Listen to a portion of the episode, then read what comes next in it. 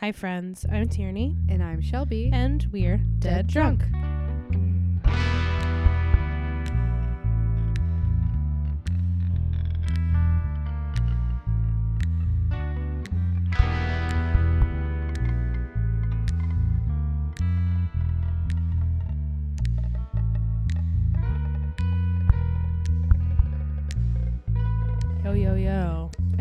to start these things. yeah, I'm always really bad at starting too. But whatever, here we go. So how are you? I'm all right. I'm hanging in there, still quarantined. yeah. Hopefully, I was going to say, hopefully, when this is posted, we won't be quarantined anymore, but I'm sure we will be. Yeah. I Yeah, haven't I had to go to work, so. This is gonna last for a while. Yeah, I'm working remotely too, but eh. it's crazy, though. it is crazy. Yeah. I like working remotely because I get to be with my dog Mm-hmm. and I don't really have to get dressed. But My sleepy kitty likes it, right, kitty? He's asleep, so. my dog for sure loves it. She like lays down in front of me and then slowly moves and stretches out until she closes my laptop and then she's on top of my laptop. Little baby. So yeah, she's excited about it. Yeah. Plus, it gives me more opportunity to be home, watch more Investigation Discovery, and which is where I saw this story. Um, Ooh, so wonderful there- segue there. thanks. I love that. This was an episode of Who the Bleep Did I Marry? Which is a very interesting show. I normally don't like the ones that are just narrated and then kind of cut to the people to tell their story. Mm-hmm. but I do because it's just so over the top on Investigation Discovery. Yep. It's crazy. And this one involves not one, but two FBI agents. So the drink today is the FBI cocktail. And surprisingly, it's a delicious dessert. Save it for the end of your workday. Five or two. We're quarantined. It doesn't matter. uh, so what you're gonna do is combine two fluid ounces of Ketel One vodka or whatever vodka you want. I usually use Tito's. We'll probably use Tito's. Tito's is probably, yeah, Tito's is good. Yeah. Anyone you want. Then one ounce of Irish cream liqueur, one ounce of coffee liqueur, or you know Jameson cold brew if you want. Yes. That's new and that's delicious. It's so and- good. Yeah. And then three scoops of vanilla ice cream. Yeah, this is really good. Then you're gonna blend it all together in you know, in a blender like you're making a milkshake. And pour it into a drink. Top with whipped cream and a Cadbury's flake bar if you have one. We don't, but I would love one. Oh, that sounds so good. Oh, it's so good. I every time anybody's like, "Want to go out and get ice cream?" I'm like, "No," because they won't put a Cadbury flake in it. oh, hate America. Just for that. There's no other reason. So So, once you've got that ready, sit yourself down, get yourself ready. Okay. Are you ready for the case? Are you prepped? Drink up, dead dead drunkies. Marguerite or Margot Bennett, Bennett being her married name. The episode didn't give me her uh, maiden name, and I couldn't find it in any other articles because they just talk about this. Gotcha. So, anyway, Margot Bennett grew up in Athens, Georgia, and from a very young age knew that she wanted to work in law enforcement, which is cool. I still don't know what I want to do. she became a police officer, and after some encouragement from a friend, she decided to try out for the FBI. That's where she says she found, quote, her niche, knowing that she was doing something good. In the winter of 1982, as 29 year old Margot was finishing up her FBI field training in Atlanta, she met another recruit, Gene Bennett. According to Margot, one of her colleagues introduced them with the warning phrase, quote, stay away from him, he'll try to get in your pants. Gene Bennett had a confident swagger about him that set him apart from the other new FBI recruits. Pretty boy swag. Hey, pretty. Yeah. he was also already doing undercover work, which, according to Caitlin Rother, who's the author of the book on this case, which is titled Twisted Triangle, Rother said of his undercover work that this was, quote, almost unheard of. So he was a boy wonder. As a recruit, he was doing undercover work. That's how Okay. good he was. Gene, the boy wonder. Gene, boy wonder. I wonder if that's what it says on an FBI. Coming badge. soon to a theater near you. Gene, boy wonder. and then it's just like the FBI symbol. Da, da, da. Yeah. In a single night of undercover work, Gene assisted in the arrests of dozens of criminals and recovered more than $8 million in smuggled goods. So he, he earned his Oh, title. shit, yeah. And it caught the FBI's attention, as well as Margot's. She said that this was, quote, not something that just anyone can do. He had really taken to the work, and he was very successful. When Gene asked her out on a date, however, Margot initially tried to decline the offer. But Gene was persistent, and eventually Margot said yes. Okay. Almost instantly, the sparks started flying, but this didn't last long. Margot was transferred to Kansas City, and after two years of long distance dating, she decided to give an ultimatum. The only way the agency would bring the two of them back together was if they were married.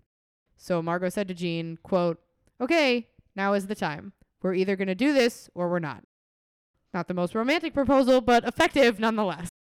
On February 25th, 1984, Margot and Gene were married in a huge church wedding in Atlanta. That's not to say that ultimatums are the way to go. I would say no. I would say yeah. Ul- However, nothing good ever starts with proposals an probably don't have to be super over the top. Like, I know this isn't going to happen, but if y- you don't know for sure that it's what your girl wants, don't organize a flash mob or like, or your girl or guy. I don't want to. If it's what your partner wants, don't organize a flash mob. That's going to be super embarrassing for them. yeah, I would not like that. No, I I always I'm, I I don't have to worry about that, but I don't remember what movie it was. If it was like one of the like Valentine's Day movies or whatever. I don't know. Maybe it was. Are you thinking of the real video where this kid like sings to a girl in a mall and tries to like propose something and she just takes the ukulele and smashes it on him and leaves? No, I was gonna say I always thought like the best proposal was it was Anne Hathaway. I don't know what movie she was in though. And the guy proposed to her. They got takeout Chinese food, and in her fortune cookie it said, "Will you marry me?" I've never seen that. And I was always like, that would be the perfect proposal because you're like That's really chilling at home. You're not in front of anybody, Mhm. but it's also like really cute. That's what I think is important too. I think that people are always like, "Oh, I want my family to be there." Like you don't want your family to be there for the the thing. No, like I love how Alex and Chris did it. Yes, we're referring again to our really awesome friends that are getting married. Well, I wish they were here right now. I wish they were here too. They were supposed to be, but you know, like social distancing and stuff. They did it perfectly. The way that you propose is just you on you in a special place, in a special moment. And then, you know, like you meet all your friends and your family afterwards for drinks and celebrating and y- drinks. So on Investigation Discovery's show, Who the Bleep Did I Marry? Margot said, quote, I had no doubt that Gene was the person I was meant to marry, that we were going to have a great future, end quote. Now, I know that the source of the quote doesn't bode well for the couple, but at the time, it looked like they would live happily ever after. And they did, for the next two years at least. Then, in September of 1986, while Margot was eight months pregnant, Gene approached her with an idea for a scam. According to Margot, quote, he said he was just talking to his informant and that his informant had this great idea. And it involved using the relocation service to make a profit on a house. End quote. The FBI's relocation program helps agents relocate by paying them the equity on their house and then selling the house for them. So, Margot continued to explain, quote, the idea was that we would assume ownership of a home that the informant had recently purchased, as if we had lived there, and use that house to sell in the relocation service. So the informant bought a house, and then the idea was for Gene and Margot to get the FBI to buy the house from them in the relocation service program and then they would sell and then they would make a profit from it. Interesting. Gene told Margot that they would split the profits with the informant, but she wasn't interested in committing any scams. She immediately told Gene that the idea was crazy and there was no way that the FBI's Golding couple was going to get involved with that. Gene seemed to let the idea go without any further argument, and a month later, Margot gave birth to a beautiful baby girl. Gene was a great dad who doted on his daughter, and the couple seemed to be back on track for their happily ever after. A month later, the Bennetts were preparing to move to Washington, D.C. with their new baby daughter. Just before their move, however, Gene brought up the relocation scam again, and this time he was determined to not back down. Margot told Investigation Discovery, quote, I didn't want to do it, and Gene's response was, Don't let the door hit you on your way out. So, to save her family, Margot went through with the scam. Hmm. Unfortunately, it didn't pay out the way that Gene had expected. He had hoped to make a $100,000 on the house, but he ended up getting only $17,000. I feel like this entire relationship is just ultimatum after ultimatum. Yeah, but the first one was from her. Yeah, but still. Mostly to keep the couple together because they Yeah. would have been separated. Um, but yes, it so far it's sounding like ultimatum Which after is not ultimatum. Right. In case you were wondering. When the couple moved to DC in January of 1987, Margot hoped that they would be leaving Gene's scams behind. Margot had been offered a job doing background investigations on appointees to the Supreme Court, and Gene's job offer was similar but a more prestigious position, as he would be performing background investigations on White House appointees. Margot hoped that this would put him on a different path rather than one focused on scams and fraud. That spring, Margot was offered her dream job, a teaching position at the FBI Academy in Quantico, Virginia. Although she was thrilled, she could not ignore the fact that her husband was still getting involved in shady dealings. One day, Margot discovered that one of the rings that Gene had given her was missing. The ring in question was made from a gold coin and had diamonds around the outside. It was rather large, so Margot tended to put it in her purse while she was working as it got in the way of her typing. I would love a ring that large. It was it was so huge. It was I very want- cumbersome. I want a ring like J Lo's. Like just a big, large, chunky diamond. It doesn't need any other diamonds. Like the band can be plain. And I just want the ring to be like fucking huge. World Series Super Bowl size, Adam. That's what she's talking about. So anyway, We've been dating for three months, but this is the engagement ring that I want. and then we moved on. So when she couldn't find it, Margot went to tell Gene that she had lost the ring, expecting him to have an angry reaction. Instead, Gene simply told her that their insurance would cover it. Immediately, he filed a claim and received a check for almost $12,000. The following Christmas, Gene surprised Margot with a ring that was exactly identical to her lost one, scratch marks and all. Margot told ID, which is how I'll be abbreviating investigation discovery from now on. Quote, I was worried that this was the same ring that we had gotten an insurance payment for.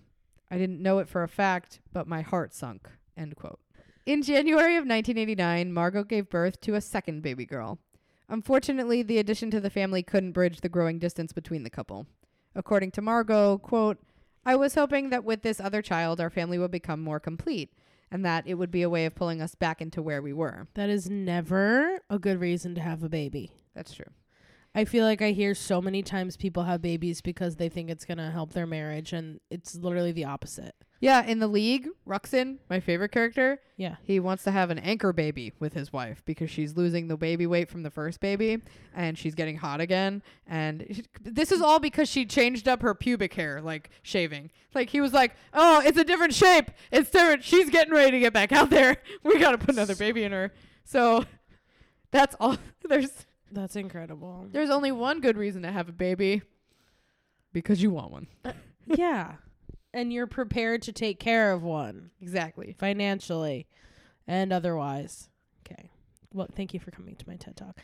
Although all Margot wanted was to move forward and build the perfect life for her family, Gene was focusing on other things. Author Caitlin Rother told ID, quote, he enjoyed the undercover work. He enjoyed pretending to be a criminal. He enjoyed it so much that it was starting to seep into his life. End quote. Ew, seep. Kind of focusing on the wrong detail there. Sorry. After six years of marriage in the summer of 1990, Margot had finally had enough. Not willing to break up her family, she decided that she would stick it out until her daughters had graduated high school. Margot told herself that she would wait 10 years, saying, quote, I'll wait and I'll just be unhappy for 10 years. 10 years is an extremely long amount of time to be unhappy. Right. 10 years? But I kind of respect her for the thought of it. You want your daughters to have a father, so. And he sounds like he was a good father. It's just the fact that he, he sucked otherwise. Yeah. Then in June of 1991, Margot's life changed when crime novelist Patricia Cornwell came to Quantico to research her new book. I so wish you had said crime novelist Sandra London came to Quantico. Whoa, she came to Quantico and things got crazy. no, it's not Sandra London, it's Patricia Cornwell. Damn, okay. Margot and Patsy, as Margot called her, would often have lunch together to help the novelist with her research. Then lunches turned into dinners at the Bennett house, and it wasn't long before Margot began to sense an attraction between them, and their friendship became something more. I knew that was what you were going to say. I knew it. And they fell in love. Well, the book is called Twisted Triangles, so there has to be another person in here. Oh, right. Margot told ID, quote, I began to sense a different kind of closeness from her. It was something that I was missing in my life. It was almost like I was a dry sponge and she was throwing water on it. Despite the connection growing between the two women, in April 1992, Margot decided that she couldn't continue the affair. According to Margot, quote, we agreed we should stop this and just be friends, and that's what we did. Some good did come of the affair, however, as it changed Margot's perception of her marriage. She realized that she didn't have to live unhappily for 10 years, and in June of 1992, she told Gene that she wanted a divorce, as well as temporary custody of the girls. Gene was stunned by this, and according to Margot, he told her, quote, he was okay with me moving into an apartment, but the kids weren't coming with me. It was at that moment that Margot realized that this was going to be an all out war. Dun dun dun. With that in mind, Margot went to the FBI and told them all about Gene's house fraud scam. In March of 1993, Gene and two of his accomplices were arrested and charged with two counts of fraud. In June of that year, Margot was all prepared to testify against the father of her children. Five days before the trial on June 19th, 1993, Gene had the children for the weekend and asked Margot to pick them up at 7 a.m. According to Margot, quote, I pulled down in the driveway and got out of the car. The garage door came up and he was carrying their book bags. When he got close to me, he dropped the book bags. I saw that he had a taser in his hand. Through my head was going, Get out, get out, get out right now. And I took off running. He caught me and he pulled me back into the garage. He was wrestling to hold me down, and I was fighting for my life. Margot was quickly overcome as Gene used the taser on her multiple times, Jeez. including in the head. Once Margot had stopped fighting, Gene gagged and blindfolded her before sticking her into the trunk of her own car. After driving for nearly an hour, Gene opened the trunk and told Margot that their kids were being held hostage by his accomplices and would not be released back to them until she agreed to change her testimony. He told her that if she could get on the stand and lie, they were willing to let her do that, and then they would release their children. With no other option, Margot told him she could do that. That's so shitty because you know, like, it's so obvious that Margot loves her kids so fucking much and she would do anything for them. Right. That's such a low blow to be like, do this or your kids blank. You know what I mean? Oh, it's crazy. Ugh, I hate that. And it's his kids too. Mhm. Fuck that guy. Fuck Gene you, then held Bennett. Margot captive until it was time for her to testify. Five days later. He held her captive for 5 Mhm. days. Otherwise, she would have been able to figure out that maybe he's not telling the truth. On June 24th, Margot stunned the prosecutors by taking the stand and reversing her testimony. When the court called a recess, Margot called her good friend John Hess. Ooh, who's John Hess? I don't Did we know, talk but about it, him already. uh, no, I didn't. Okay, I thought I Um, missed it. no, uh, Investigation Discovery didn't really go into him, and I didn't look into him, and that's my bad. But if I'm going off of looks, he looks like he was also in law enforcement. But he was a friend. she should date John Hess. Oh wait, she's a lesbian now. I think so. All right, love that journey for her. Yes, girl. Anyway, Marguerite Bennett. That's my drag name. Hess told ID, quote, there was a sense of almost panic in her voice, and she just blurted out that she had been in the clutches of Gene. She was still concerned that maybe he had been telling her the truth about her children having been kidnapped. And I said, For heaven's sake, Margot, you know that's not true. He's lying. You've got to tell the truth. oh, I really hope she tells the truth. She did. She told her attorney, and then she learned that the children had actually been staying with Gene's babysitter for the entire time that she was being held captive. The way that you said that makes it look like Gina has a babysitter that babysits him. Because he's a big baby. Oh, he should have, though. Somebody should have been watching this. Anyway, a new trial was set, but this time Gene took a plea deal. Gene Bennett was charged and convicted of fraud against the government and admitted to improper contact with a witness. That's the least Sounds like a football play. Yeah, improper contact. Improper contact. not like kidnapping and and holding hostage. Gene was sentenced to one year in That's it? prison and forced to resign from the FBI, but that's it. Well, One year.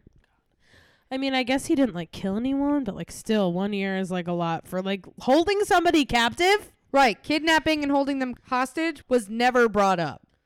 Margot was left feeling that her life wasn't worth all that much since all this man got for it was one year. Margot ended up resigning from the FBI as well and took the time while Gene was in prison to heal as best she could from the trauma. So I guess I understand that because if, you know, like when Mike Ortega's didn't back me, I quit there. You can't work for somebody that doesn't, you know, right. doesn't care enough. You shouldn't give your time because you know how fast a company's gonna replace you. People like my friend got a new job, so she doesn't work at my school anymore. Before she even left, they had a new building sub, and it's Yeah. like p- they companies will replace you faster than you can even leave. So if they're not supporting you, you need to leave. Exactly. That's yeah. Even she though it'd did. be fucking awesome to work in the FBI. I Yeah. oh, that's like my dream job is to be an FBI agent. Oh, you can. There like there's special agent postings in Poughkeepsie. There's special agent postings. I think I would be a great undercover agent. I Mhm. really d- nobody would ever suspect me to be in the FBI. You know what I mean? I'd just be like enjoying my Tito's and club at the bar, and then be like, I'd be spying on you. Imagine me with a badge and I was like FBI. In March of 1995, Gene was released. Unfortunately, the couple still shared joint custody of their daughter, so Margot still couldn't get away from him. Margot told ID, quote, After he got out, I got a job at a police department. I never went anywhere without a can of pepper spray and my gun. Mentally, I was just keeping myself on alert. I knew that he was going to come back. I just knew it. That's so awful that somebody Mhm. has to live in fear like that of somebody that like. That's why I'm afraid to get married. For context, Adam just left the room. so that's why no, that's like funny. I am, and I'm also afraid to get choked during sex because I think that they're gonna kill me. You never know a person. Even if I trust you like so much, like I don't want you to choke me during sex because I get scared that you're gonna kill me. Yeah, I guess you're right. You know what I mean? Yeah, that's fair. That's like I'm fair thinking fear. of like Kendall Francois, like oh my god, you're choking me, yes, daddy, and then I'm dead. Yeah, that's true. They probably didn't think about it at first. You know, That's depressing. like what if they just snapped and like decided to fucking choke me? anyway, that was so bleak. when the custody battle began, Gene snapped again on the night of June 23rd, 1996. On that night, Margot received a late night phone call from her pastor, Reverend Edwin Clever, which is a cool name, who told her that he needed some help with a married couple who were having a domestic dispute. At 11:30 that evening, Margot rushed over to the church. When she pulled into the church, everything was dark, but still, she got out of her car and approached the front door. According to Margot, quote, all of a sudden, the sanctuary door flew open and this figure came out wearing a ski mask. He had a gun, and I knew right away it was Gene. I knew I was going to die. This time, however, Margot was ready. Thinking quickly, Margot dove into the pastor's office and went around the desk to take cover. Gene was following close behind, so Margot reached for her gun. That's when she looked up and realized that they weren't the only two in the sanctuary. Margot saw her pastor in the next room. He was handcuffed to his chair with a bag over his head and a bag of explosives around his waist. According to crime author Rother, Gene said, quote, Do you want to die? Do you want all of us to die? It was at this point that Margot realized that Gene was not going to quit and that she would have to be the one to end this. So the next time Gene's head popped around the corner of the door, Margot fired. Yes, Queen. The shot missed him by just no. You heard me? No. the shot missed him by just a fraction, but it was enough to let him know that she was not afraid to shoot him. Gene backed off, and Margot yelled for him to leave and let them go.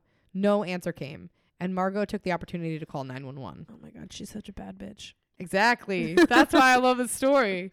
The police arrived within minutes, but Gene was gone. The bomb squad immediately started removing the fanny pack of explosives from around the pastor's waist and quickly learned that it was nothing more than Play Doh. okay. Meanwhile, the police didn't have to look far to find Gene. He had gone home and called 911 to report that Margot was trying to kill him. Yeah. Okay. The police surrounded his home, but Gene refused to come out and began telling the 911 operator an insane explanation for his actions. I'm ready for this. I don't know that you are. According to the author Rother, Gene claimed to have been an undercover agent for so long that, quote, his brain had split. His psyche had developed this new person named Evil Ed, who had come up with this crazy plan to kill Margot. Evil Ed. What was the what was the beginning movie I was gonna say? Wonder Boy Gene, Yeah, Wonder Boy Gene. and now it's Evil Ed. Wonder Boy Gene and Evil Ed. It's like Shark Boy and Lava Girl. it also bombs in the box office.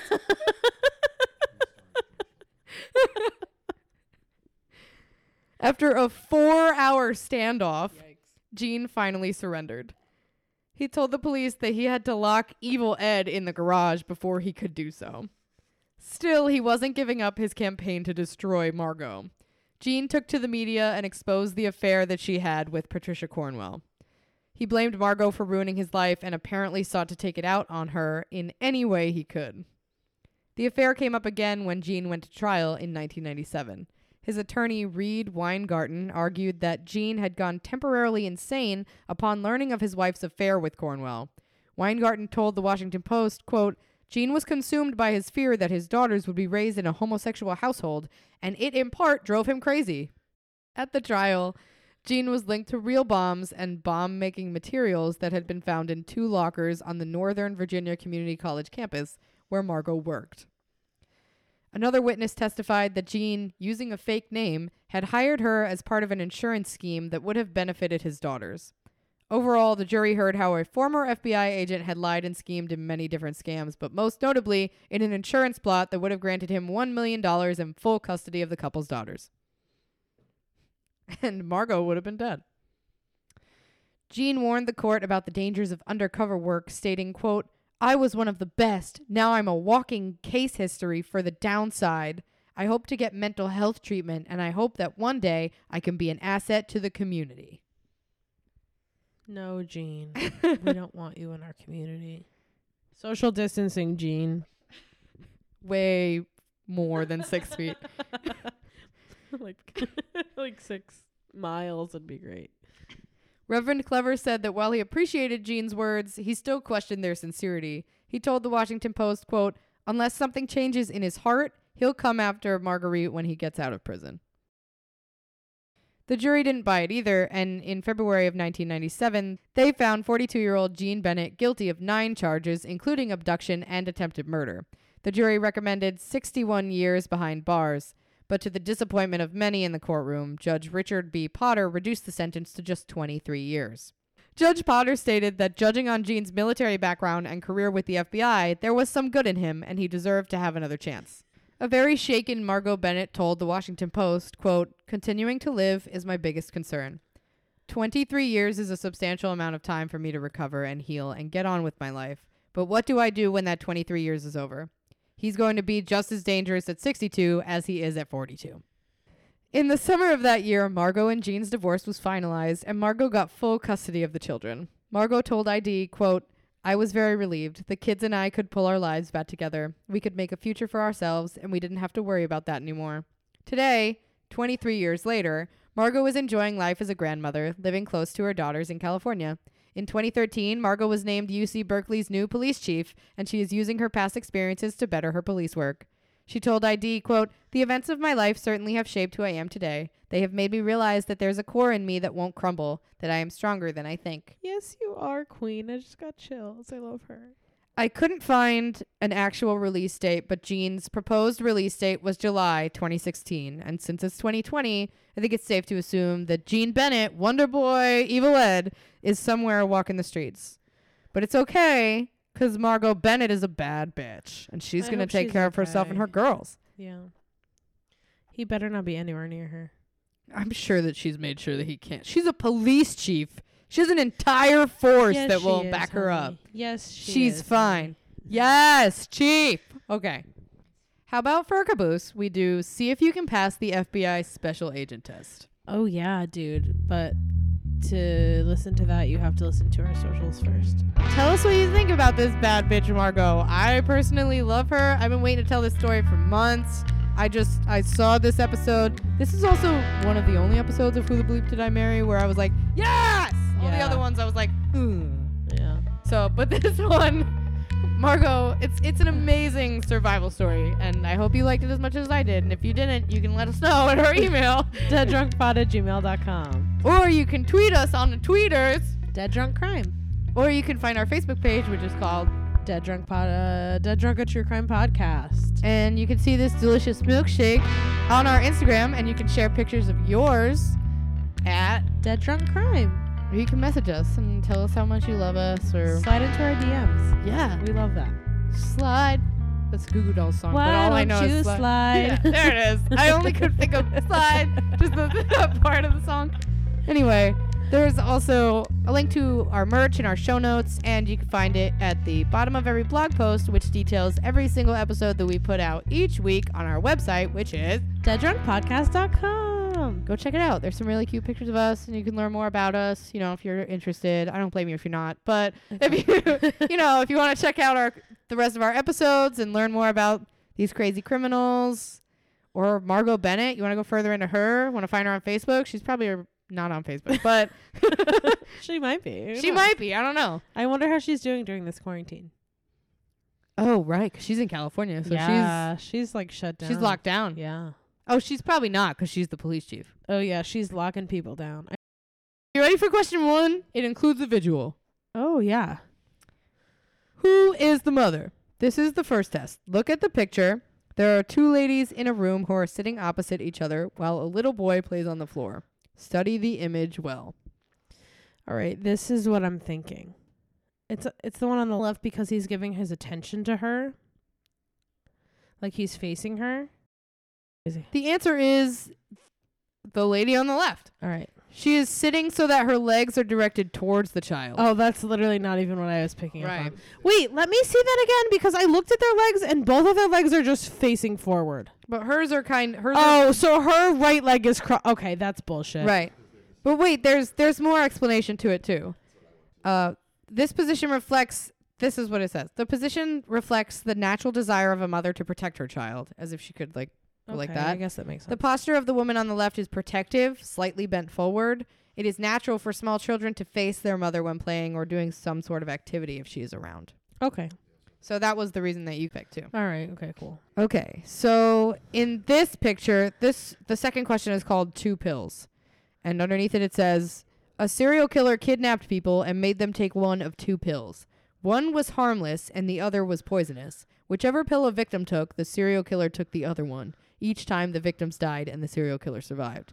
How did the killer always get the harmless pill? Wait. Okay. So he made them take one of the the two pills are in the center of the table, and they Mhm. each have a cup.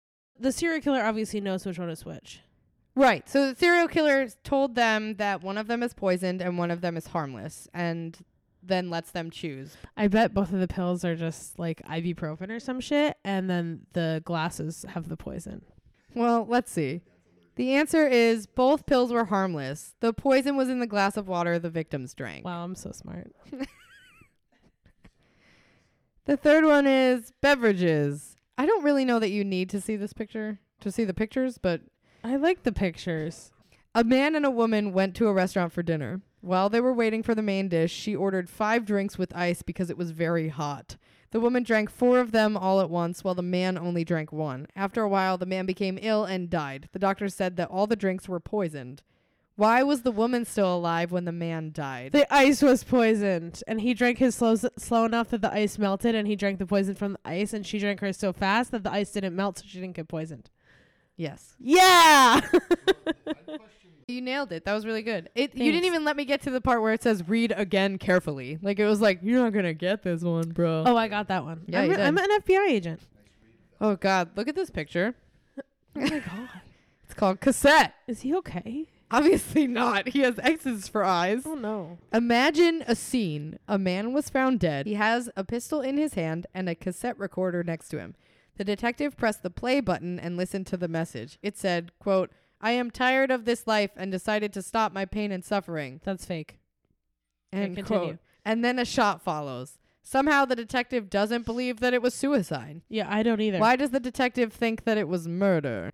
Because wouldn't the the cassette still be recording if he had shot himself on the recording? It wouldn't have stopped.